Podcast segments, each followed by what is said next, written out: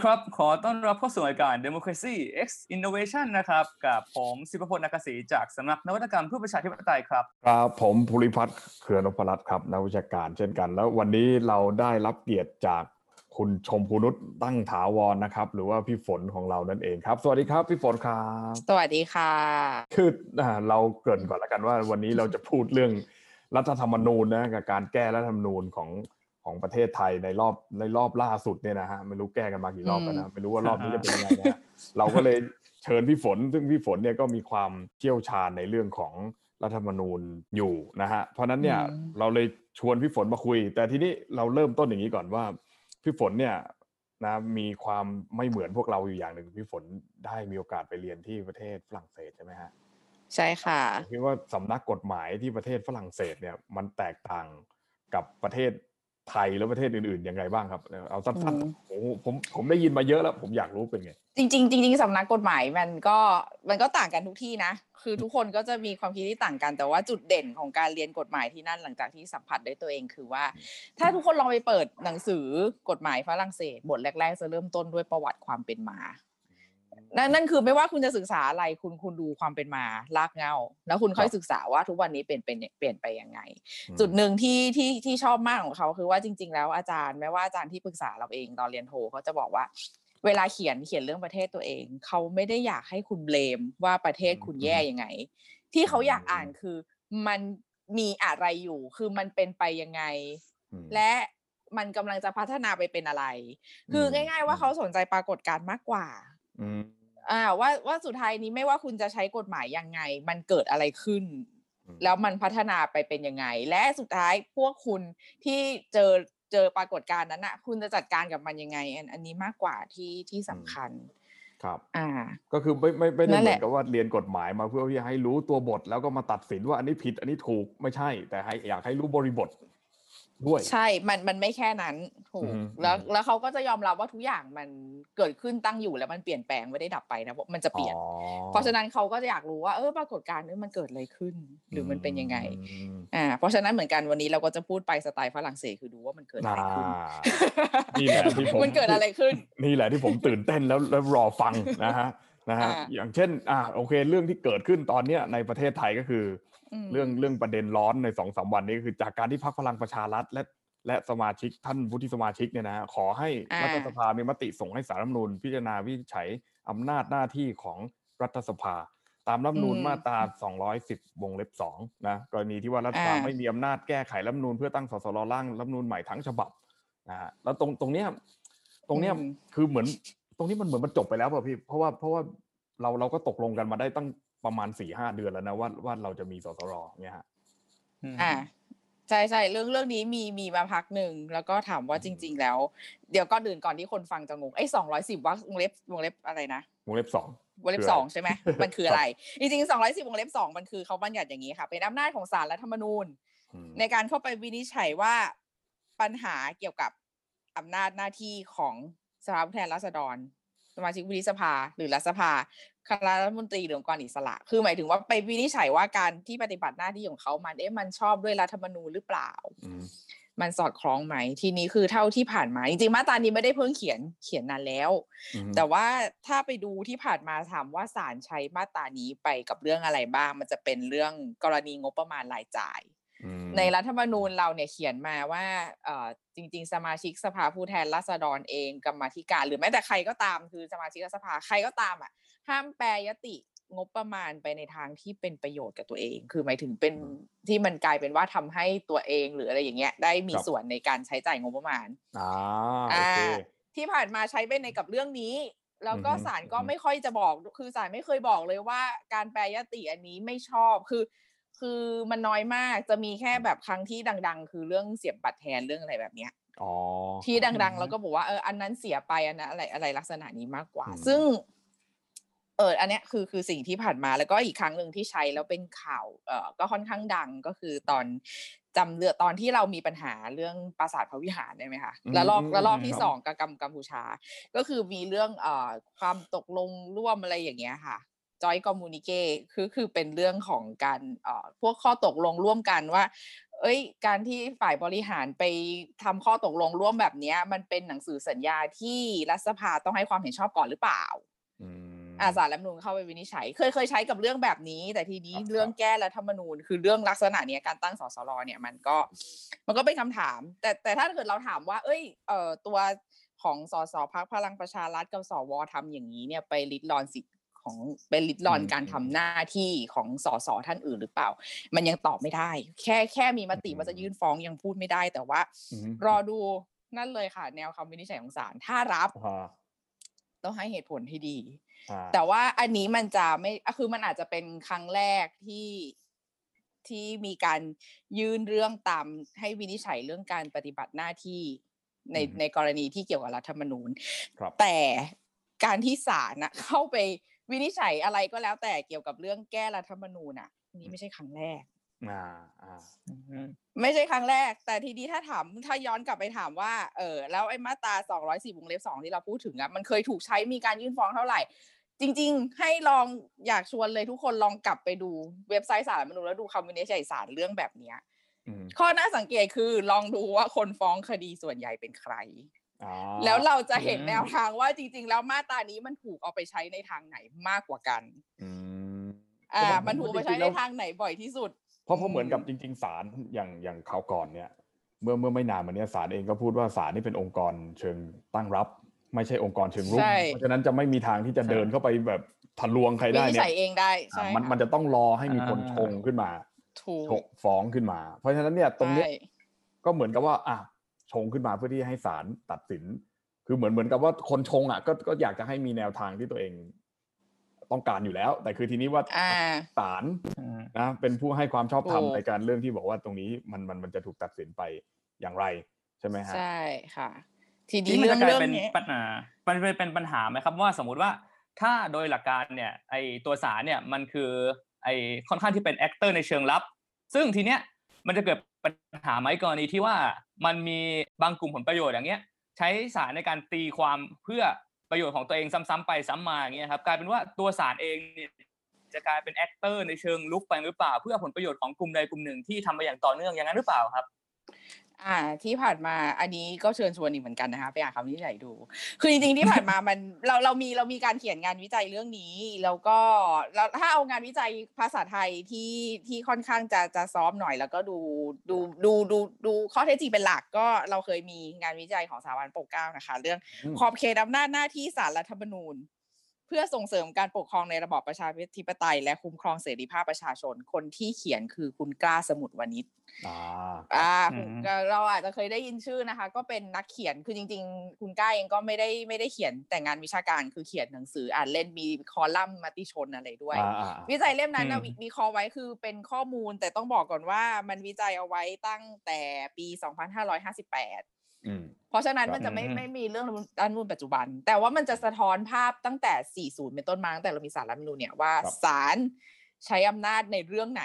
ยังไงบ้างอืมมีคำวินิจฉัยศาลในเรื่องนั้นๆน่ะคือครับเป็นยังไงแล้วศาลส่วนใหญ่ศาลที่สำคัญที่สุดคือ ให้เหตุผลอะไรในการวินิจฉัยแต่ละเรื่องอืมจริงๆงานวิจัยนั้นสรุปไว้เหมือนกันค่ะว่าเอ่อในเรื่องประเด็นเกี่ยวกับถ้าเป็นการฟ้องเรื่องอำนาจหน้าที่หรืออะไรลักษณะเนี้ยอืมก ลุ่มผู้ฟ้องคดีมักจะเป็นคนเดิมๆ อันนี้สปอยงานวิจัยนิดนึงอ่าโอเคกลุ่มผู้ฟ้องคดีจะเป็นคนเดิมๆ อย่างเช่นเอ่อช่วงช่วงปีห้าสี่หรืออะไรอย่างนี้เราจะจำได้ตอนนั้นเป็นช่วงถ้าจำไม่ผิดเป็นรัฐบาลยิ่งรักษณ์คุณอ่ายิ่งรัคกรัษบณ์คุณชิยิ่นงรัวักตษรณ์ครับอะผู้ฟ้องคดีก็จะเป็นพักฝ่ายค้านชื่อก็จะเหมือนเดิม คือคือคล้ายๆเดิมกลุ่มเดิม จนเรารู้ว่าโอเคโอเค คือศาลก็เป็น เออ คือถ้าจะพูดอย่างที่เมื่อกี้นี้ใช่ไหมคะคุณสิบพลพูดว่ามันเฮ้ยมันดูถูกใช้เป็นเครื่องมือบางกลุ่มหรือเปล่า มันก็พูดได้นะมันก็ไม่ไม่ผิดเท่าไหร่มันก็เป็นอย่างนั้นจริง ๆ แต่ว่าอย่างที่บอกสุดท้ายคือการที่เขายื่นฟ้องเนี่ย เออมันก็สำคัญแต่มันไม่สำคัญเท่ากับว่าคำวินิจฉัยที่ออกมาอืมว่าหน้าตาเป็นยังไง ถูกว่าให้เหตุผลอะไร ทีนี้วันนี้เราเราเราดูเรื่องการแก้รัฐธรรมนูญใช่ไหมคะใช่แล้วมันดูก็ เออตอนนี้วาทกรรมที่เกิดขึ้นเรามีหลายแบบ เช่น เอ๊ะสรุปแล้วศาลกับสภาเนี่ย อันไหนสใหญ่ภาเป็นตัวแทนประชาชนเอออันไหนใหญ่กว่ากัน เราจะได้ยินคำนี้บ่อยว่าเอะสารรัฐธรรมนูญยังไง ทีนี้จะบอกก่อนว่าจริงๆสารรัฐธรรมนูญกับการแก้รัฐธรรมนูญเนี่ยเอาของไทยก่อน ตอนที่ศาลจะรับฟ้องเนี่ยมันมันจะต้องมีการอ้างมาตราตามรัฐธรรมนูญ เพื่อบอกว่าเนี่ยรัฐธรรมนูญให้อำนาจเขารับ ตั้งแต่ปี 4050 เอา 4050 ก่อน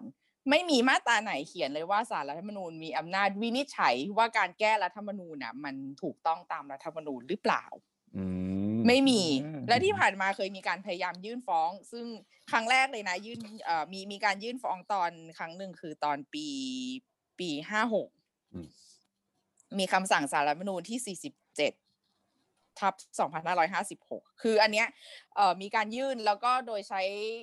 วิธีเทียบเคียงกฎหมายเอา คือมันมีกฎหมายที่เขาบอกอยู่แล้วว่าสารรัฐธรรมนูญเนี่ยมีอำนาจวินิจฉัยว่ากฎหมายอะชอบด้วยรัฐธรรมนูญไหม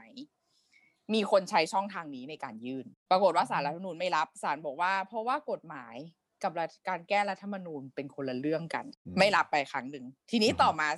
มาตราไหนอีกที่เราจะเคยได้ยินแต่ก่อนเลยมาตราหกสิบแปดอืมรัฐธรรมนูญเก่า ปัจจุบันนี้มันคือมาตราสี่สิบเก้าก็คือมาตรานี้เขียนอะไรคือบอกว่าบุคคลจะใช้สิทธิในการล้มล้างการปกครอง ในระบอบประชาธิปไตยอันมีพระมหากษัตริย์ทรงเป็นประมุขไม่ได้อื มมันถูกยื่นแล้วศาลก็รับโดยใช้มาตรานี้จริงๆ คือเขาบอกว่าอืมมาตรานี้มันจะเขียนต่อว่าผู้ใดที่พบการกระทำอย่างเงี้ยคือยื่นเรื่องกับศาลรัฐธรรมนูญได้ ที่ผ่านมาครั้งแรกหลังปี 40 ก่อน เราเคยพยายามตั้งสสรครั้งหนึ่งแล้วถ้าทุกคนจำได้คือปี 2555 เหมือนเดิมค่ะรัฐบาลคุณยิ่งรักษณ์คุณยิ่งรักษชิณ์นวัตรครับอ่าคุณยิ่งรักษณ์พยายามตั้งสสรตอนนั้นก็มีฝ่ายค้านแหละส่งเรื่องนี้ไปที่ศาลรัฐธรรมนูญ ในลักษณะว่าอันนี้คือน่าจะเป็นอ้างมาตรา 68 เลย คือเป็นการล้มล้าง และเป็นการที่ทำให้ได้มาซึ่งการปกครองด้วยวิถีทางที่ไม่ชอบด้วยรัฐธรรมนูญ คือยังไงคือหมายความว่า แก้เพรัราะฐธรรมว่านูญเพราะมีสสรทั้งฉบับนี่มันจะล้มล้างการปกครองยังไงฮะเพราะว่าพอคุณจะตั้งสสรคุณต้องเข้าใจก่อน คุณจะตั้งสภาอ่าร่างรัฐธรรมนูญนั่นแปลว่าคุณกำลังอยากได้รัฐธรรมนูญฉบับใหม่ การที่คุณจะมีรัฐธรรมนูญฉบับใหม่หมายความว่าฉบับเก่าต้องหายต้องไปโละทิ้ง ใช่ใช่อ่าฉบับเก่าต้องไม่มีเขาก็เลยมองว่า เนี่ย คุณกำลังจะเอารัฐธรรมนูญฉบับใหม่อืมด้วยวิธีการที่ไม่ชอบ ด้วยรัฐธรรมนูญอ๋อโอเคแต่ทีนี้เราเราต้องเข้าใจก่อนว่าเราหลายคนจะเริ่มงงแล้วอ้าวเรามีสสรร่างรัฐธรรมนูญฉบับใหม่ กับการแก้รัฐธรรมนูญมันเกี่ยวข้องอะไรกันอืมอ่าหลายคนจะเริ่มงงว่าเอ๊ะมันสัมพันธ์ยังไงความสัมพันธ์มันอยู่ตรงที่ว่า เวลาที่คุณจะตั้งสสรคุณต้องไปเขียนไว้ในรัฐธรรมนูญเรื่องสสรทีนี้ตอนเนี้ยรัฐธรรมนูญน่ะไม่มีฉบับไหนหรอกที่เขียนว่าสุดท้าย คุณอยากได้รัฐธรรมนูญฉบับใหม่จะทำยังไง เพราะว่าเอ้ยมันดูแปลกๆอะคือในรัฐธรรมนูญฉบับเดียวกันเขียนวิธีการแต่แต่แต่เอาจริงๆบางประเทศเขียนไว้นะอืมว่าถ้าคุณจะร่างใหม่มีโปรเซสยังไงอ่าแต่ทีนี้เออเราเราเอาพูดถึงของไทยของไทยเนี่ยไม่เคยเขียนว่าถ้าคุณจะตั้งสรทำไง เพราะฉะนั้นวันนี้คืนนี้ใช้รัฐธรรมนูญไปเรื่อยๆเนี่ยเริ่มรู้สึกว่าอยากได้รัฐธรรมนูญใหม่แล้วล่ะเจ้าสสรคุณต้องไปแก้รัฐธรรมนูญ ทีนี้ถามว่าจะต้องไปแก้ไหนไหนๆต้องไปแก้โดยเอาไปแปะไว้ในหมวดไหน ก็คือต้องไปแปะไว้ในหมวดที่ว่าด้วยกระบวนการแก้ไขรัฐธรรมนูญมต้องไปแปะในหมวดเรื่องการแก้รัฐธรรมนูญนั่นแหละอืมนึกออกไหมคะ มันก็จะครับเป็นการแก้รัฐธรรมนูญ เพื่อตั้งสสรแล้วสสรนั่นแหละ ค่อยไปร่างรัฐธรรมนูญ ใหม่อีกทีหนึ่งอ่าใช่อ่ร่างใหม่อ่มันมันแต่มันจะไม่ร่างถูกต้องใหม่ตามหรือกระบวนการ ถูกจะอืมร่างใหม่หรืออาจจะเหมือนเอาฉบับเดิมมาปัดฝุ่นแก้นิดเดียว อีกเรื่องหนึ่งนะอ่าใช่โอเคยังไม่รู้ว่าผลงานโอเคเขาจะออกมาเป็นยังไง แต่ทีนี้ก็อ่าคือ อันเนี้ย ที่ว่าคนจะสงสัยว่า เอ๊ะแล้วอืมมันอืมเกี่ยวข้องกันยังไงครับทีนี้ตอนนั้นเนี่ยสารรัฐธรรมนูญในปี 55 สารรัฐธรรมนูญบอกว่ารัฐธรรมนูญปี 50เนี่ยมันได้มาด้วยการประชามติ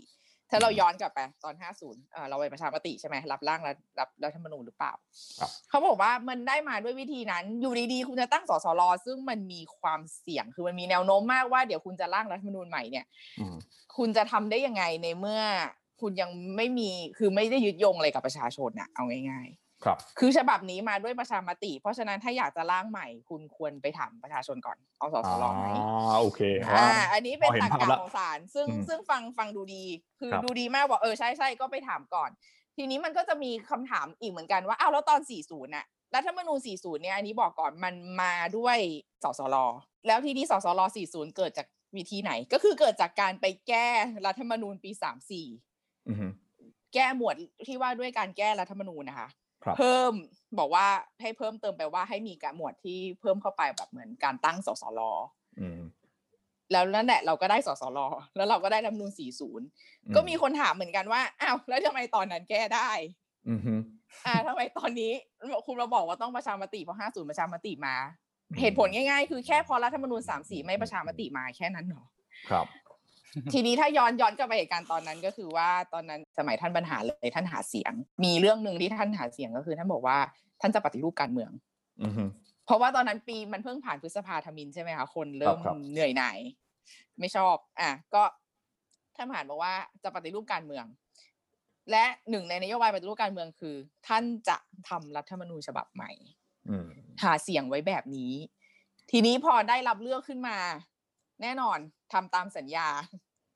ก็ก็คือรักษาสัญญาก็สัญญาเขาไว้ตอนหาเสียงใช่ไหมว่าจะทำรัฐธรรมนูญใหม่เพราะฉะนั้นพอตัวเอง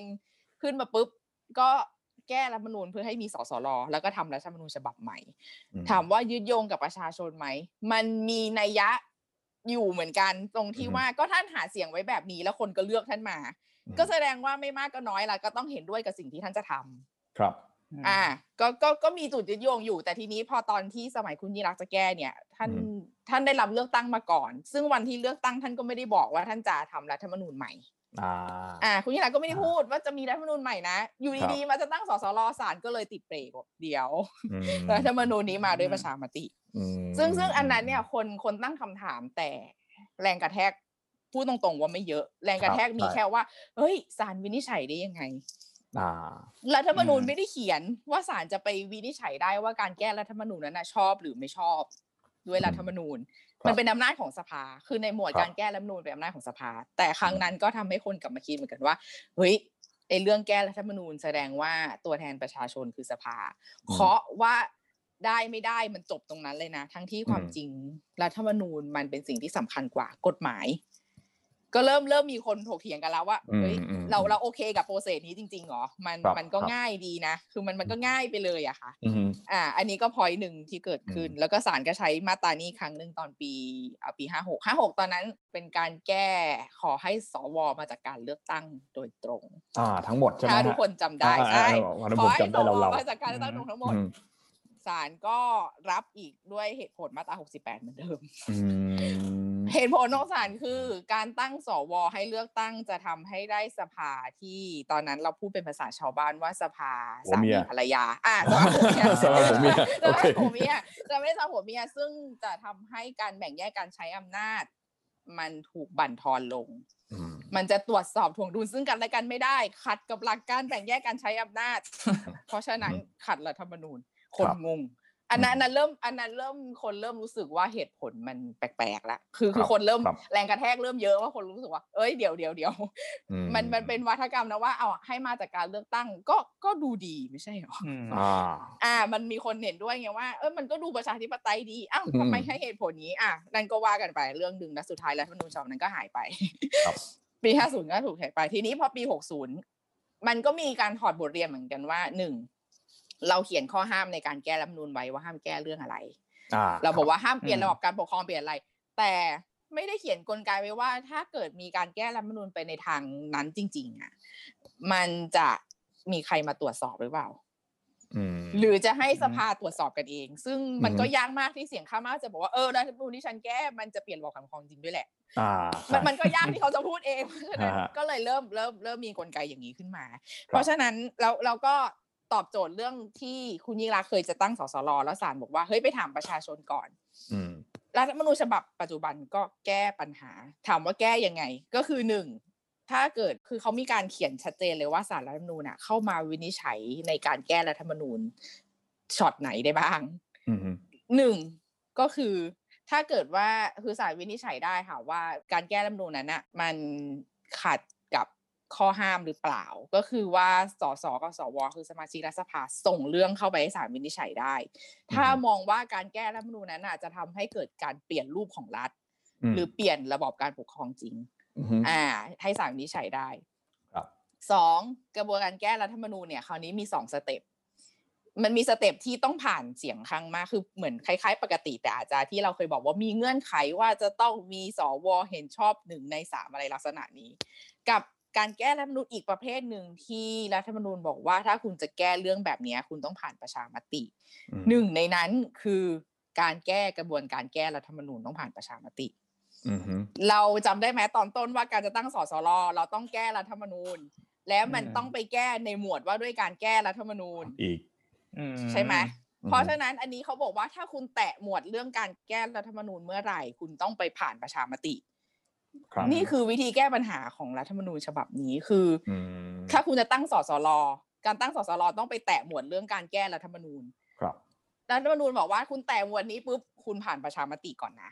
อืมอ่า เพราะฉะนั้นปัญหาตอนปี55จะไม่เกิด เพราะคุณจะตั้งสสรคุณต้องเอาไปผ่านประชามติ แต่ทั้งหมดทั้งมวลไม่ว่าคุณจะตั้งสสรแล้วไปผ่านประชามติ หรือคุณจะให้ศาลวินิจฉัยว่าการแก้รัฐธรรมนูญนั้นน่ะ มันช มัอบนไปด้วยหรือไม่เปลี่ยนเออใช่ว่ามันไปเปลี่ยนรูปของรัฐหรือเปล่าเปลี่ยนระบบการปกครองอ่าหรือเปล่าครับมันต้องผ่านสภาก่อน อ่า ครับ นั่นหมายความว่าต้องสภาต้องโหวตแล้วว่าโอเค สภาให้ความเห็นชอบมาแล้วอะว่าอันเนี้ยมันโอเคมันมันผ่านแล้วอือฮึแต่ไม่ใช่ว่ายังไม่ผ่าน แล้วยื่นครับยังครับถ้าเกิดจะยื่นตามหมวดนี้เนี่ย คุณต้องรอจนสภาเห็นชอบอืมแล้วคุณค่อยยื่น ซึ่งศาลจะตรวจได้กระทั่งว่าหนึ่งคือศาลตรวจได้ว่ามันการแก้มันไปแก้รูปของรัฐ หรือแก้ระบอบการปกครองหรือเปล่า ซึ่งถ้าไปแตะเรื่องนี้ศาลก็จะบอกว่าเฮ้ยการแก้เนี้ยไม่ชอบด้วยรัฐธรรมนูญ กับสองก็คือว่าถ้าเกิดการแก้รัฐธรรมนูญหมวดไหนที่รัฐธรรมนูญสั่งว่าต้องผ่านประชามติ แต่คุณดันแก้โดยไม่ผ่านประชามติ อันเนี้ยคือศาลเขาส่งให้ศาลตรวจได้อืม ถ้าศาลวินิจฉัยว่า เอ้ย เรื่องนี้ต้องผ่านประชามตินี้ ก็กลับไปอืมกลับไปที่โปรเซสประชามติก่อนครับอันนี้รับคือช่องทางที่รัฐธรรมนูญจริง ๆ ถามว่าแก้ปัญหารัฐธรรมนูญเดิมไหมส่วนตัวมองว่าแก้แล้วอืมคือจริงๆอะถามว่าอ่ากลับมาที่เรื่องเดิมว่าพักพลังประชารัฐกับสวคือครับถ้าจะยื่นจริง ๆ คือพอพอมาบอกว่าจะยื่นตามสองหนึ่งศูนย์วงเล็บสองเนี่ย คนเริ่มตั้งคำถาม ใช้มาตรานี้อีกแล้วเหรออืมเกิดอะไรขึ้นครับ ทีนี้มันก็ครับมันก็เลยบอกว่าโอเค แต่ถามว่าถ้าเกิดว่าเขาไม่ยื่นตามสองหนึ่งศูนย์วงเล็บสองเขามีทางออกไหม มี คุณก็รอจนมันผ่านสภาอืมแล้วคุณก็ค่อยเอาไปให้ศาลวินิจฉัยอ่เพราะว่าในตอนเหตุท้าผยลที่คุณใช่เหตุผลที่คุณให้คือคุณบอกว่าตั้งสสรร่างใหม่ กลัวจะไปแตะเรื่องการเปลี่ยนแปลงการปกครองในระบอบประชาธิปไตยอันมีพระมหากษัตริย์ทรงเป็นประมุขครับ กลัวถ้ากลัวเรื่องนี้คือคุณคุณก็รอจนมันผ่าน ถ้ามันอืมได้รับความเห็นชอบจริง คือถ้ามันไม่ได้รับความเห็นชอบตกไป คุณก็ไม่ต้องทำอะไร มันตกครับไปแล้วอ่าแต่ถ้ามันผ่านคุณก็คุณก็เอาเรื่องเนี้ยไปเข้ายื่ศาลรัฐธรธรรรมมนูญตามโปรเซสอีกทีหนึ่งใช่ตาม process เลย อันนี้อันนี้จะเป็นการใช้อำนาจที่รัฐธรรมนูญเขียนไว้แล้วก็คำถามจะน้อยด้วย คือแรงกระแทกจะน้อยอ่ามัมันก็มีทางออกครับอะอันนี้ใช่อันนี้มันเหมือนมันเหมือนดึงยื้อเวลาใช่ไหมฮะคนก็จะมองแบบนั้นแต่จริงๆอาจจะไม่ใช่ก็ได้แต่คือ ประชาชนก็จะมองว่า เฮ้ยมันเหมือนเราตกลงกันมาแล้วอะใช่ไหมฮะอ่า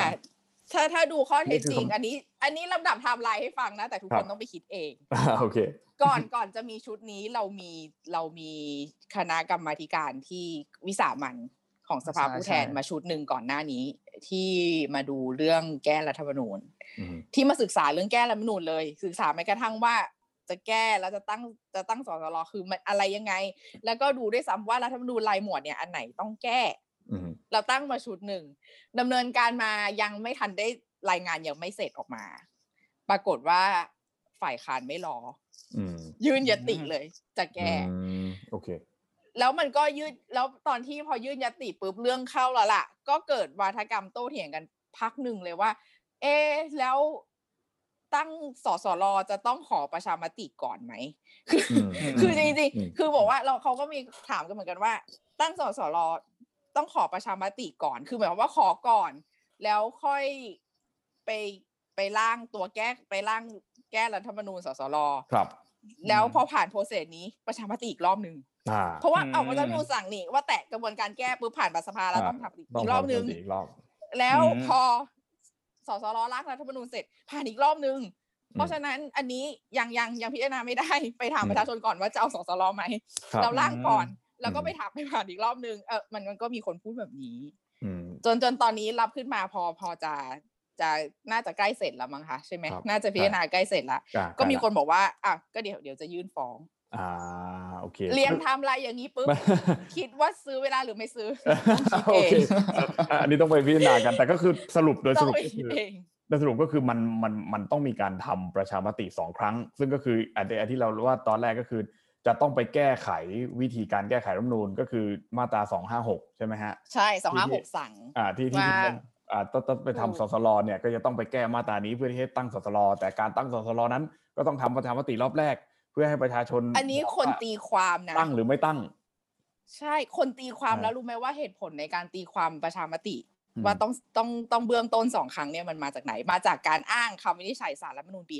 55 ที่บอกว่าเอาสารบอกว่าอำนาจเป็นของประชาชนงั้นต้องถามก่อนงั้นไอ้คำว่าอ่าถามก่อนโอเคต้องถามก่อนแล้วก็ค่อยมาถามครับสารรัฐธรรมนูญ แต่ทีนี้อืมอีกมุมหนึ่งที่ถ้าเรามองจริงอย่างที่เราบอกรัฐธรรมนูญปี 5 ปี 60น่ะมันพยายามแก้ปัญหาปี 55อืมมคือคือคุณบอกว่าอันคุนี้ณผมตั้งเห็นสด้วยสรใช่ไหมใช่เพราะฉะนั้นอัน่ะผมเห็ด้วยมันก็มีคนบอกว่า เฮ้ยไม่ต้องตีความแล้ว ก็ทำครับตามกระโปรเซสรัฐธรรมนูญนี้ไป เพราะเขาก็ครับสกัดไว้แล้วไงว่า คุณต้องถามประชาชนอยู่ดี คุณจะถามอะก่อนทำไม เดี๋ยวเดี๋ยวเขาและบอกอีกว่าอย่างเขาบอกว่าเราไม่ใช่อืมกฎหมายประเพณีป่ะฮะไม่ไม่ไม่ต้องทำตามผมไม่เราคือถามเราถามจริง ๆ ถ้าเรานึกภาพนะคะ ถ้าสมมติครัจะบต้องถามก่อนพิจารณาร่างสสรเอาอะไรไปถามเขาอืมคุณคุณจะถามเขาตรงๆเหรอว่าอยากได้รัฐธรรมนูญฉบับใหม่หรือเปล่า ถามแค่นี้เหรอแล้วก็ใช้งบประมาณ อ่าใช่ฮะมันถามมันแค่ไม่นี้ถามแค่นี้ร่างฟังให้ดูดูก็ไม่ไม่คุ้มมีสสรมายังไงก็ยังไม่รู้ครับ อ่าฝรั่งเศสเคยถามประชาชนนะว่าอยากได้รัฐธรรมนูญใหม่หรือเปล่า แต่วันที่ถามมาเขาถามรวบ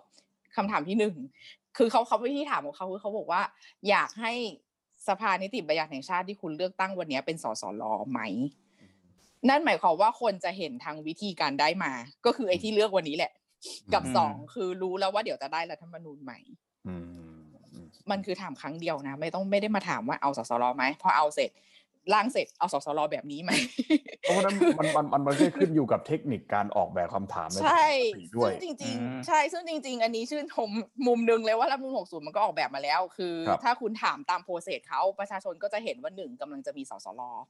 สองเขาก็จะเห็นวิธีการได้มาแล้วว่าสสรจะมายังไง แล้วเขาก็ครับตัดสินใจเลยว่าจะโหวต yes หรือ no ครับครับครับอ่าอันนี้เป็นเรื่องโปรเซสว่าแล้วก็ทำไมเหมือนมันมันเหมือนกับว่าโอเคศาลสั่งให้ไปถามประชาชนอีกทีหนึ่งว่าอ่ามันจะต้องถามว่าประชาชนจะคิดว่ายังไงกับการแก้รัฐธรรมนูญซึ่งซึ่งศาลศาลในจริงๆปีนั้นคือศาลปี55ด้วยอ่านะใช่ที่ตัดสินคดีภายใต้รัฐธรรมนูญ 50 ที่ไม่ได้เขียนกลไกประชามติเรื่องนี้เลย ครับอืม เออ แต่ซึ่งเราซึ่งกำลังจะเอาบรรทัดอือหือฐานนั้นนะมาชนมากับเอามาใช้กับไอ้รัฐธรรมนูญอ่าใหม่ณณตอนนั้นอ่าแต่ตอนนี้คือมันก็จบแล้วตรงที่สภาพิจารณาแล้วไม่ประชามติถามครับ แล้วก็แต่มาติดอันนี้ มันก็น่าสอืนใจที่ว่าอย่างเช่น รัฐสภาก็เป็นเหมือนกับตัวแทนประชาชนอยู่แล้ว แล้วพอรัฐสภาเหมือนกับว่ารัฐสภารับรองรัฐสภา approve แล้วอย่างเงี้ย แต่ มีคทำนไมบอกให้ว่าศาลเออทำไมจะต้องกลับไปที่ศาลอีกรอบนะทั้งที่ตรงเนี้ยอืมมันมันมันคืออย่างนั้นหรือเปล่าอ่ามันมันมันคือประชาชนอยู่แล้วเพราะฉะนั้นเราเราผมเลยอยากจะโยงถามไปถึงเรื่องอำนาจสถาปนารัฐธรรมนูญอืมเพราะเรากำลังจะสถาปนารัฐธรรมนูญใหม่ใช่ไหมเพราะเราจะร่างรัฐธรรมนูญใหม่ทั้งฉบับเนี่ยเพราะฉะนั้นเนี่ยโอเคตรงเนี้ยมันมันมันมันมันขัดต่อหลักการพื้นฐานที่เรากำลังจะคุยกันไหมว่ามันควรที่จะเป็นของประชาชนในระบอบประชาธิปไตย โอเค เราแยกอันนี้ก่อน เมื่อกี้เราพูดเรื่องการแก้รัฐธรรมนูญ คราวนี้อำนาจสถาปนารัฐธรรมนูญจริง ๆอำนาจสถาปนารัฐธรรมนูญกับแก้รัฐธรรมนูญมีความต่าง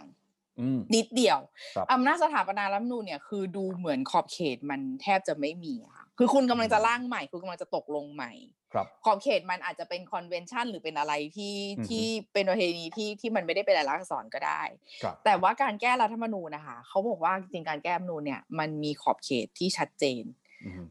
คาร์ลชมิดบอกว่ารัฐธรรมนูญเนี่ย มันบทบัญญัติทุกมาตรารัฐธรรมนูญเนี่ย คุณค่ามันไม่เท่ากันอืมมันจะมีอืมบางมาตราที่เป็นแกนหลัก และอีแกนนี้แหละ การแก้รัฐธรรมนูญห้ามไปแตะมันเด็ดขาดอืมนั่นหมายความว่าการแก้รัฐธรรมนูญมีเพดานบางอย่างอยู่ในรัฐธรรมนูญนั่นเองอืมอ่า อย่างของไทยชัดเจนรูปของรัฐกับระบอบการปกครอง ของเยอรมันคือหมวดที่ว่าด้วยศักดิ์ศรีความเป็นมนุษย์ ครับ ห้ามแตะมต้องอยู่อย่างนั้นแก้อะไรแก้ไป อีเรื่องนี้ห้ามเปลี่ยนเด็ดขาด อันนี้คืออืมแต่ละประเทศมีเรื่องเนี้ยไม่เหมือนกันอ๋ออ่า ทีนี้คือแล้วถามว่า พอมันมีหมวด พอพอพอพอเรายอมรับว่าการแก้รัฐธรรมนูญมีเพดาน เราก็จะบอกว่าจริง ๆ แล้วปรากฏการณ์ที่ทุกคนเอะว่า เอ้ยทำไมสารรัฐธรรมนูญเข้าไปยุ่งกับการแก้รัฐธรรมนูญมันเกิดขึ้นทุกประเทศจริงๆ คือมันไม่ได้ทุกประเทศหรอก มันเกิดขึ้นหลายที่ในโลกแล้ว คือหมายความว่า ไม่ไม่ใช่เข้าไปยุ่งโดยที่รัฐธรรมนูญบอกว่าศาลรัฐธรรมนูญมีอำนาจด้วยนะ บางประเทศรัฐธรรมนูญไม่เขียนด้วยซ้ำว่าศาลมีอำนาจแต่ศาลเข้าไปวินิจฉัย แล้วคนก็คือก็มีคำทุกคนก็จะเกิดคำถามในใจว่า เอ้ย เข้าไปวินิจฉัยได้ไงแล้วรัฐธรรมนูญไม่ได้อำนาจคุณ แต่มันเป็นอืมไม่ว่าเราจะคิดยังไงมันเป็นปรากฏการณ์ที่เกิดขึ้นจริงอืมๆแต่ทีนี้คำถามคือเหตุผลอะไรที่ศาลจะเข้าไปยุ่งแล้วคนจะรู้สึกว่า เออเออรับได้อืม ไม่เป็นไรไม่เป็นไร รับได้ที่ยุ่ง อันนี้เราบอกก่อนมันก็มีงานวิจัยเหมือนกันของคุณ Yaniv Roznai จริงๆ Yaniv Roznai ก็เป็นอ่าเป็นนักวิชาการคนหนึ่งเขาทำปริญญาเอกเรื่อง ชื่อเรื่องภาษาอังกฤษคือ on unconstitutional constitutional amendment มันคือการแก้อืมรัฐธรรมนูญที่ไม่ชอบอืมด้วยรัฐธรรมนูญเอ่อ การศึกษาของเขามีบทหนึ่งค่ะที่น่าสนใจ จริงๆ เล่มนี้ได้รางวัลของออกฟอร์ดก็ก็คือมันมีเรื่องหนึ่งที่ที่น่าสนใจเหมือนกัน ก็ลักษณะว่าเรื่องของศาลเนี่ยแหละ ที่เข้าไปยุ่งว่ามันมี pattern อะไรอืม จากการวิจัยนั้นมันมีมันเลยเกิดคำขึ้นมาสองคำที่เราต้องแยกความแตกต่างที่นักกฎหมายเริ่มหันมามองก็คือหนึ่งชอบด้วยกฎหมายคือ legality กับอืมสองคือความชอบธรรมหรือ legitimacy อืมอืมเขาบอกบางบางเรื่องบางครั้งที่ศาลเข้าไปยุ่งอะ มันไม่ legality คือมันไม่ชอบด้วยกฎหมาย คือเพราะมันไม่มีกฎหมายมาตราไหน หรือธรรมนูญมาตราไหนบอกเลยว่าศาลเข้าไปยุ่ง แต่การยุ่งนั้นมัน legitimacy คือมันชอบทำมอันนี้แรงกระแทกจะน้อยแล้วคนจะยอมรับอืม แล้วเขาก็ศึกษาอืมต่อไปอีกว่า แล้วเหตุผลอะไรตอนเนี้ยที่คนจะรู้สึกว่ามันชอบทำซึ่งจะทำให้แรงกระแทกน้อยอืมถ้าเราก็แล้วเขาก็พบว่าถ้าศาลอ้างเหตุผลเรื่องสิทธิเสรีภาพอะอืมว่าเรื่องนี้ต้องคุ้มครองสิทธิเสรีภาพ ความอืมชอบธรรมจะมาทันทีอ่าอ่าอืมแต่ทีนี้โอเคทีนี้การอ้างสิทธิเสรีภาพมันไม่ใช่อ้าง ยังไงก็ได้อืมแต่มันคือการอ้างแล้วมันต้องมีเท่าที่อันนี้เราก็มาศึกษาต่อเออมันก็จะต้องมีพฤติการบางอย่างเหมือนกันที่ชัด เรายกตัวอย่างละกัน รัฐธรรมนูญตุรกีมีมีสองเคสสั้น ๆ เลยนะคะตุรกีเนี่ยคือเขาเขียนเลยว่าสารรัฐธรรมนูญน่ะวินิจฉัยการแก้รัฐธรรมนูญได้ เฉพาะกระบวนการอืมเขียนเขียนไปชัดเลยว่ากระบวนการในที่นี้หมายถึงหนึ่งศาลดูได้ว่าการลงมติของรัฐสภาชอบหรือไม่ชอบด้วยรัฐธรรมนูญ สองดูด้วยว่าดูได้เหมือนกันว่าการกระทำตามก็ว่าแบบมาในกรณีที่มันมีเคสของตุรกีจะเขียนว่ามีกระบวนการแก้รัฐธรรมนูญแบบเร่งด่วนศาลดูได้ค่ะว่าถ้าเกิดเอ่อรัฐสภาเลือกใช้กระบวนการนี้แล้วทำถูกต้องตามเงื่อนไขหรือเปล่าอืมให้แค่สองอย่าง ทีนี้มันมีอยู่ครั้งหนึ่งปี 2008 คือ 2008 เนี่ยรัฐธรรมนูญตุรกีก็รับรองไว้ว่า หน่วยงานของรัฐต้องเคารพหลักความเสมอภาคภายใต้กฎหมาย ในการจัดทำบริการสาธารณะวรรคสองบอกว่า ไม่มีผู้ใดจะถูกพรากไปซึ่งสิทธิในการศึกษาระดับมหาวิทยาลัยได้อืมนั่นคือหมายว่าทุกคนมีสิทธิ์เข้าเรียนมหาลัยครับ ทีนี้เขาสภาจะแก้รัฐธรรมนูญเชื่อไหมสภาจะแก้รัฐธรรมนูญโดยเติมข้อความต่อท้ายไอ้วรรคสองมาเกี่ยวว่า เว้นแต่กฎหมายจะบัญญัติ มันจะอ่านเป็นว่าไม่มีผู้ใดจะถูกพรากไปซึ่งสิทธิในการศึกษาระดับมหาวิทยาลัยได้ เว้นแต่กฎหมายจะบัญญัติอืมนี่ชัดเจนเลยนะว่า การแก้เขาไปจำกัดสิทธิ คือมีแนวโน้มจะจำกัดอ่าแล้วมันก็มีข้อเท็จจริงเพิ่มเติมว่าตอนนั้นรัฐสภาคิดจะออกกฎหมาย ห้ามนักศึกษาหญิงคุมยีฮาบโพกผ้าแบบมุสลิม ซึ่งมันไปมันไปละเมิดสิทธิในการแสดงออกของเขาว่าเขานับถือศาสนาอะไรครับ รอบนั้นศาล รัฐธรรมนูญตุรกีบอกว่าการแก้รัฐธรรมนูญครั้งเนี้ยไม่ชอบด้วยรัฐธรรมนูญอืมแล้วศาลบอกว่าเหตุผลที่ศาลเข้าไปวินิจฉัยได้อะพอรัฐธรรมนูญให้อำนาจศาลในการวินิจฉัยว่ารัฐสภาลงมติถูกต้องหรือไม่อืมรัฐสภาก็บอกเฮ้ยก็ลงถูกนี่ครับก็เสียบบัตรอะไรถูกต้องทำไมอะศาลบอกว่าอ้าวการที่คุณบอกว่า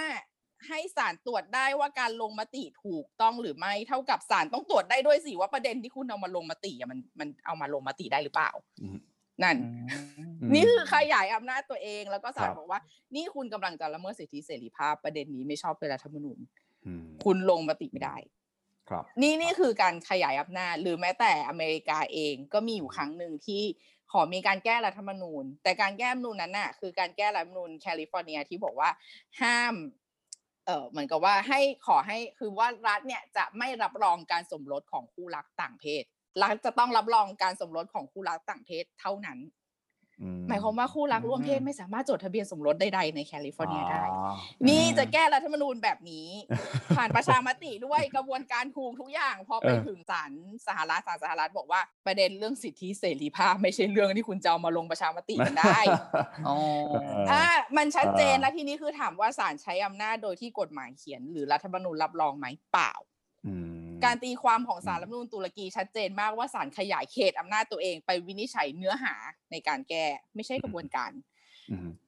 อเมริกาเองรัฐธรรมนูญอเมริกันก็ไม่ได้บอกว่าให้ศาลวินิจฉัย แต่ว่าทั้งสองศาลสิ่งที่ทำคือหนึ่งเขาเข้ามาวินิจฉัย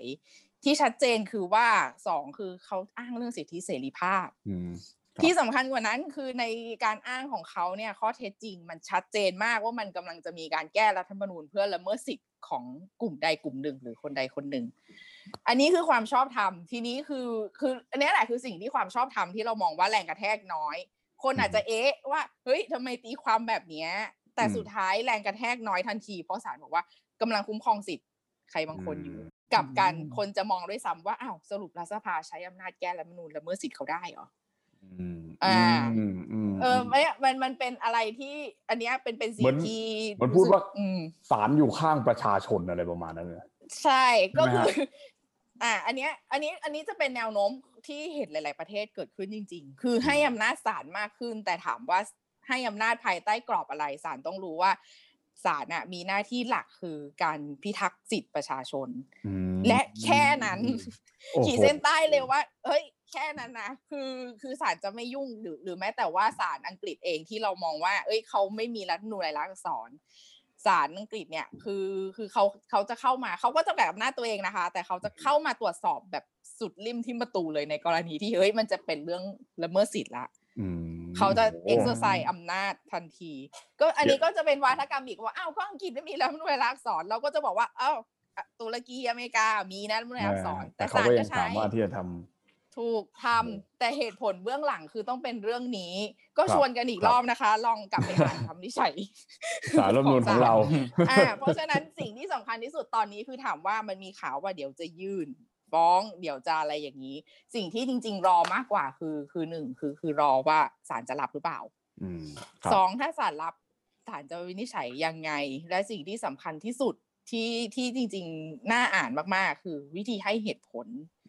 เพราะมันจะสะท้อนเลยว่า สุดท้ายนี้ องค์กรตุลาการที่ที่ทุกคนก็คือพูดพูดกันเป็นจริงๆทั่วประเทศยอมรับแหละ มันคือที่พึ่งสุดท้ายครับ จะเคยได้ยินใช่ไหมคะอืมเวลาเราใช่ฮะพูดว่าศาลคือที่พึ่งสุดท้าย เออ เขาให้ความสำคัญกับอะไร อ่า อ่าครับนั่นน่ะครับ ก็ทีนี้ก็ที่ต้องรอสงสัยกับเรื่องสุดท้ายก็คือ อย่างที่เห็นว่ามันมีพฤติการที่ว่าศาลเริ่มขยายอำนาจของตัวเองโดยการบอกว่าเป็นการพิทักษ์สิทธิเสรีภาพของประชาชนอะไรอย่างนี้ ซึ่ง เราจะเห็นว่าหลายคนเขาเรียกว่าเป็นตุลาการพิวัตรเป็น judicialization of politics อืมนะครับ ทีเนี้ยมันเลยเป็นคำถามที่ว่าแล้วจะมั่นใจได้ยังไงว่ามันยังเป็น balance of power ได้อยู่จริง ๆ ระหว่างนิติบัญญัติบริหารตุลาการ ในขณะที่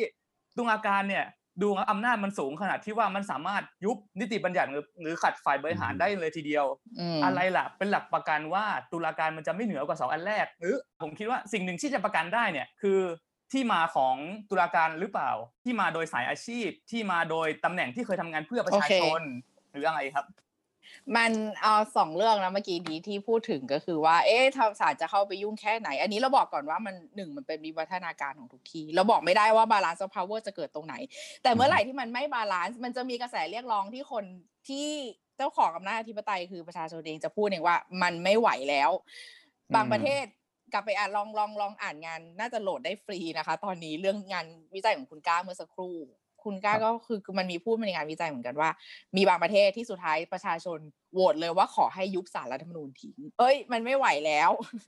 มีมีการก้าวล่วงการใช้อำนาจอะไรมากเกินไป มีเหมือนกันคือ อ่า อันเนี้ยเรื่องหนึ่งกับสองอันอันหนึ่งคือถ้าเราพูดว่าเราเราจะต้องมีสารรัฐธรรมนูญ เราจะพูดว่าอืมองค์กรนี้ยังจำเป็นอยู่เพราะอย่างน้อย คุณกล้าอีกเหมือนกันที่วิจัยมาว่าที่ผ่านมาสารรัฐธรรมนูญไทยเองก็มีผลงานที่ดีในการคุ้มครองสิทธิเสรีภาพ ในการวินิจฉัยว่ากฎหมายขัดรัฐธรรมนูญหรือเปล่าอย่างที่เราเห็นล่าสุดคือกฎหมายเรื่องการยุติการตั้งครรภ์ที่มีการแก้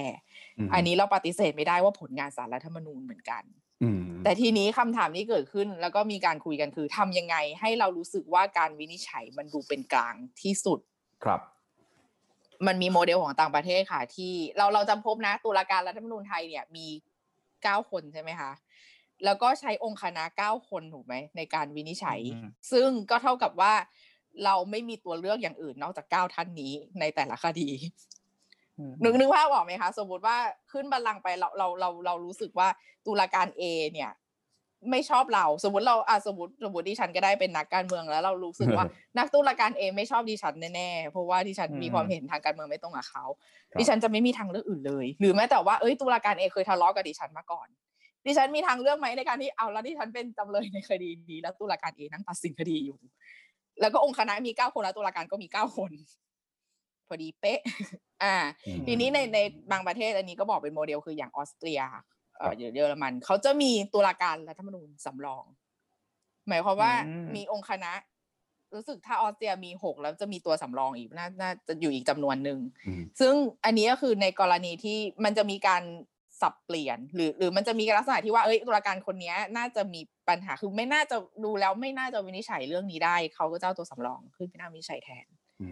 มอ่า ซึ่งไอเดียเนี้ยกรรมาธิการแก้รัฐธรรมนูญกรรมาธิการวิสามัน ที่วินิจฉัยเรื่องแก้รัฐธรรมนูญชุดแรกเลยในอนุเคยมีการคุยกันว่า เราควรจะเอาโมเดลนี้มาใช้ แต่ว่าอาจจะไม่ได้ใช้เหมันต่างประเทศที่เอาไว้สำรอง คือได้ยินเข้าใจมาชื่อสำรองคือหมายความว่าต้องมีคนที่เอ้ยคนเนี้ยไม่น่าจะวินิจฉัยได้แล้วเอาคนนี้ไปแทนอืมแต่ในที่ประชุมอนุจริงๆรายงานมันเผยแพร่แล้วค่ะ ก็เลยพูดได้คือในที่ประชุมครัอบนุมีการคุยกันว่า จริง ๆอะเรามีคณะตุลาการเรามีตุลาการสารรัฐธรรมนูญที่เยอะกว่าองค์คณะได้ไหมแล้วก็ให้เวียน ให้เวียนว่าองค์คณะเอ่อเรื่องนี้ใครคือไม่ให้ซ้ำหน้ากันในการวินิจฉัยเรื่องหนึ่งหนึ่งซึ่งอันเนี้ยเขาบอกว่ามันอาจจะดูเป็นกลางคือคือดูดูดูเป็นกลางขึ้นครับไม่ใช่ว่าเราก็จะเห็นเก้าคนเนี้ย ทุกคดีในช่วงปีนี้อืมเออมันก็จะมีการโอเคเวียนบ้างว่าโอเค ปีนี้องค์คณะเป็นเออเรื่องนี้องค์คณะเป็นคนอื่น เรื่องนี้ก็ดูต่างไปอะไรอย่างเงี้ยค่ะ คืออย่างเช่นเก้าอาจจะมีสักสิบแปดและให้สิบแปดคือเวียน โดยที่จะไม่รู้ว่าเรื่องเนี้ย ตัวเองจะได้วินิจฉัยหรือเปล่ามหรืออาจจะเป็นกรณีที่คู่ความเห็นว่า คนเนี้ยแสดงออกชัดมากเลยว่าเกลียดพรรคการเมืองของฉันนะเอาคนอื่นได้ไหมโอเคที่จะวินิจโอ้ฉัยอยย่างนี้ก็แฟร์ให้ดีมันดูกลางเออมันดูแฟร์อันนี้ก็เป็นข้อเสนอเหมือนกันว่า เออเราอืมเราให้องค์คณะเก้าแล้วเรามีเก้าคนเป๊ะเนี่ยมันดู เอ๊ะอ๋อโอเคเออ มันดูมันมีเหมือนความเสี่ยงเราต้องมีเหมือนอืม blind audition อะไรอย่างงี้ไหมฮะใช่ไหมประฮะมาณนั้นประมาณนั้นน่ะนะคือแบบไม่ไม่รู้ว่าเราจะได้เออตัดสินใครถูกไหมฮะมันมันมันใช่แต่พอคนคนที่บอกว่าไม่โอเคก็ไปไปเทียบกับอเมริกา อเมริกาเนี่ยเขาใช้ศาลฎีกาตัดสินซึ่งอืมมีเก้าเก้าคน คือถามว่าไปไปใช้ไปเทียบกับเขา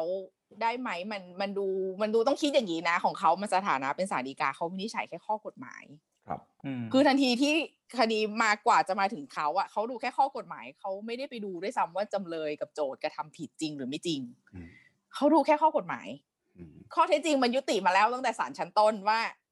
จำเลยทำผิดจริงหรือไม่จริง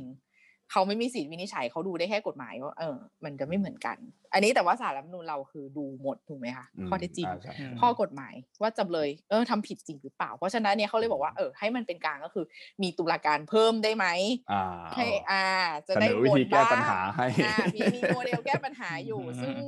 รอดูต่อค่ะว่าว่าจะได้แก้หรือเปล่าอ่าว่าจะได้แก้หรือเปล่าแล้ว แล้วในอนาคตจะอ่าจะมีการเอ่อเสนอ หรือว่าปรับปรุงเพื่อที่จะทำให้ระบบยุติธรรมทางทางรัฐธรรมนูญของเราเนี่ยมีมีมีความใช่อะไรอันนี้ยึอันดนี้โยงเนี่ยกับเป็ปนระชาชนแล้วก็มีความโปร่งใสยุติธรรมใช่มากขึ้นแต่แต่กว่านี้ที่มาที่คุณจิ๋วพลพูดก็เรื่องหนึ่งก็มีคนพูดเหมือนกันว่าเฮ้ยมันควรจะยึดโยงกว่านี้หรือเปล่า ซึ่งถามว่าต่างประเทศทำไงครับมันยึดโยงกับฝ่ายการเมือง อืมอืมอืมแต่แต่นั่นคือบนพื้นฐานที่ต้องยอมรับเลยว่าสารรัฐธรรมนูญคือศาลที่ตัดสินคดีการเมืองนะ ครับผม ทั้งหมดวันนี้ทั้งหมดจะวันพูดนี้ให้ทุกคนไปไปรอดูอ่าเหตุผลแล้วกันว่าถ้ายื่นฟ้องจริงเนี่ย รับไม่รับโอ้รับวันนี้แล้วก็เหตุผลผลเป็นยังไงอันนั้นน่ะสำคัญ วันนี้ก็ได้มุมมองค่ะอีกอีกอย่างหนึ่งนะ ต่อต่อสารรัฐธรรมนูญนี่ก็อย่างอย่างที่เราเกริ่นนำตอนแรกว่าอืมเอ่อการมองกฎหมายนั้นมันมันมันไม่ใช่มองแค่ ปัจจุบันทันด่วนว่าเดี๋ยวเนี้ยข้อกฎหมายมันเป็นแบบเนี้ยจะตัดสินว่ายังไงใครจะมีอำนาจอะไรมันมันต้องดูยาวๆอย่างเช่นเนี่ยเอ่ออย่างพี่ฝนก็ดึงเรากลับไปถึงปี สามสามสี่สามห้านู่นเนี่ยตั้งแต่ว่าการแก้รัฐธรรมนูญตั้งแต่สมัยนั้นเนี่ยมาจนถึงรัฐธรรมนูญใช่ห้าศูนย์เนี่ยมันมีปัญหาอุปสรรคอย่างไรบ้าง จนมาถึงวันนี้มันถึงมีช่องให้ทำแบบนี้ แล้วจากวันเนี้ยย้อนกลับไปดูอีกทีว่าตรงเนี้ยเอ่อการส่งเรื่องยื่นให้อืมสารรัฐธรรมนูญวินิจฉัยว่าสภามีอำนาจหรือไม่เนี่ยมันมีเหตุผลบางอย่างของมันอยู่ ซึ่งจริง ๆ แล้วศาลก็ควรไหมในการที่จะมาทำแบบนี้ก็ ก็ไปคิดกันเอาเองละกันใช่ไหมฮะก็อะอันนั้นก็เป็นเรื่องที่เราจะต้องพิจารณากัน แต่ว่าสุดท้ายก็เราก็ได้ได้ได้ได้เสนอแนวทางว่าเออการมีการมีตุลาการกับองค์คณะเนี่ย บางทีมันก็เป็นเป็นเป็นเป็นการทำให้เกิดความเชื่อมั่นในในระบบกระบวนการยุติธรรมรัฐธรรมนูญของประเทศไทยอืมอีกอีกอีกแบบหนึ่งเหมือนกันนะครับอ่าสุดท้ายพี่ใช่ฝนค่ะมีอะไรจะฝากไหมครับ ก็จริง ๆ จริงๆจริงๆถ้าฝากหลายคนอาจจะจะมองว่าเอ๊ะนักกฎหมายฝรั่งเศสต้องแรงต้องอะไรหรือเปล่าเฮ้ยจริงๆจไม่เกี่ยวริงๆอะจริงๆเราเราถูกสอนมาว่าให้มองปรากฏการณ์เป็นหลัก เพราะฉะนั้นถามว่าอืมตอนนี้รู้สึกยังไงหรือคิดยังไง ก็คืออยากให้ทุกคนอยู่โดยการที่โอเคเราเราก็มองมัน มันกำลังจะเป็นอย่างนี้ครับแล้วมันจะต่อไปเป็นยังไง อะไรอย่างเงี้ยมากกว่า ว่าครับเออ ก็ก็มันจะเกิดขึ้นทุกอย่างมันมันมีเหตุมีอะไรที่ที่มันจะเกิดแล้วมันจะเป็นไป ถามว่าวิจารณ์ได้ไหมจริง ๆ จริง ๆ เราก็วิจารณ์ได้อยู่บนหลักวิชาการแหละว่าเอ้ยครับเรื่องนี้มันยังไง แต่สำคัญที่สุดนะคะ คือ คือเรามองว่ามันเป็นยังไงแล้ว เราวิจารณ์แล้ว เราช่วยหาทางแก้ปัญหาให้มันครับอันนี้สำคัญกว่าไม่ไม่ไม่ให้มันเกิดซ้ำอีกอะไรแบบนี้ครับค่ะ มีงานวิจัยอะไรจะแนะนำให้ไหมฮะ จริงๆ งานวิจัยหรอมันมีมีที่ทำอยู่นะ คือเรื่องเอ่อการอือฮึมุมมองใหม่ต่อการกระทำทางรัฐบาล อันนี้ที่อืมศึกษากับอาจารย์ดรลวินดีลาพัฒนาที่นิติจุฬาคือศึกษาด้วยกันครับจริงๆถามว่างานศึกษาวิจัยนี้ตอบอะไร อาจจะไม่ได้ตอบเรื่องแก้รัฐธรรมนูญโดยตรง แต่เราพยายามจะหาว่า เหตุผลเวลาที่ศาลไทยเข้าไปยุ่งเรื่องการกระทำรัฐบาลหลายคนจะงงให้การทำรัฐบาลคืออะไร มันคือมเรื่องนโยบาย อย่างเช่นครับถ้าเราย้อนกลับไปจำรถไฟความเร็วสูงได้ใช่ไหมคะครับที่ศาลบอกว่าห้ามเอ่อห้ามห้ามกู้มาทำอันเนี้ยอืมเออเออลักษณะเนี้ยกับการให้เหตุผลคือคือเหมือนกับว่า เอ้ยศาลให้เหตุผลอะไรในการเข้าไปเข้าไปวินิจฉัยมากกว่า คือเราตั้งอยู่บนพื้นฐานว่าเรายอมรับว่าหลาย ๆ ประเทศมีแนวคิดที่ศาลมีแนวโน้มในการปล่อยให้ศาลเข้าไปตรวจสอบอะไรแบบเนี้ยมากขึ้น แต่ว่า ใช้เหตุผลอะไร แล้วส่วนใหญ่ศาลไทย ให้เหตุผลอะไรในการอ้างเพื่อเข้าไปยุ่งกับเรื่องแบบเนี้ย ที่ที่คนตั้งคำถามว่า เฮ้ย ได้ด้วยเหรอนี่อำนาจฝ่ายบริหารนะเดี๋ยวมารัฐสภานะครับอ่า ประมาณนั้นครับอันนี้เป็นเป็นแนวทางที่ดูเป็นว่าแนวเอ้ยทางส่วนใหญ่ศาลให้เหตุผลอะไรในการเข้าไปยุ่งนะอะไรครับอ่าเป็นครับคำถามแบบนี้ครับค่ะครับครับถ้าเป็นเรื่องอ่าสิทธิฮะและเสรีภาพก็น่าจะน่าจะโอเคกับประชาชนมากหน่อยใช่ไหมฮะอ่าที่เราพูดกันอะไรประมาณเมื่อกี้นั้นโอเคถูก ครับโอเคค่ะวันนี้ต้องขอบคุณพี่ฝนมาก ๆนะครับนะนักวิชาค่ะการจากสำนักส่งเสริมวิชาการรัฐสภา Democracy X Innovation ของเราก็ขอบคุณพี่ฝนมากครับ แล้วก็พบกันใหม่ค่ะสัปดาห์หน้าครับ สวัสดีครับค่ะสวัสสวัสดีดีครัค่ะบ